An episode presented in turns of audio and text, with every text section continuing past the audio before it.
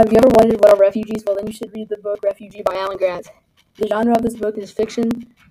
There are three different people which are in three different chapters. They all have they're all they are all trying to get away from their countries they live in.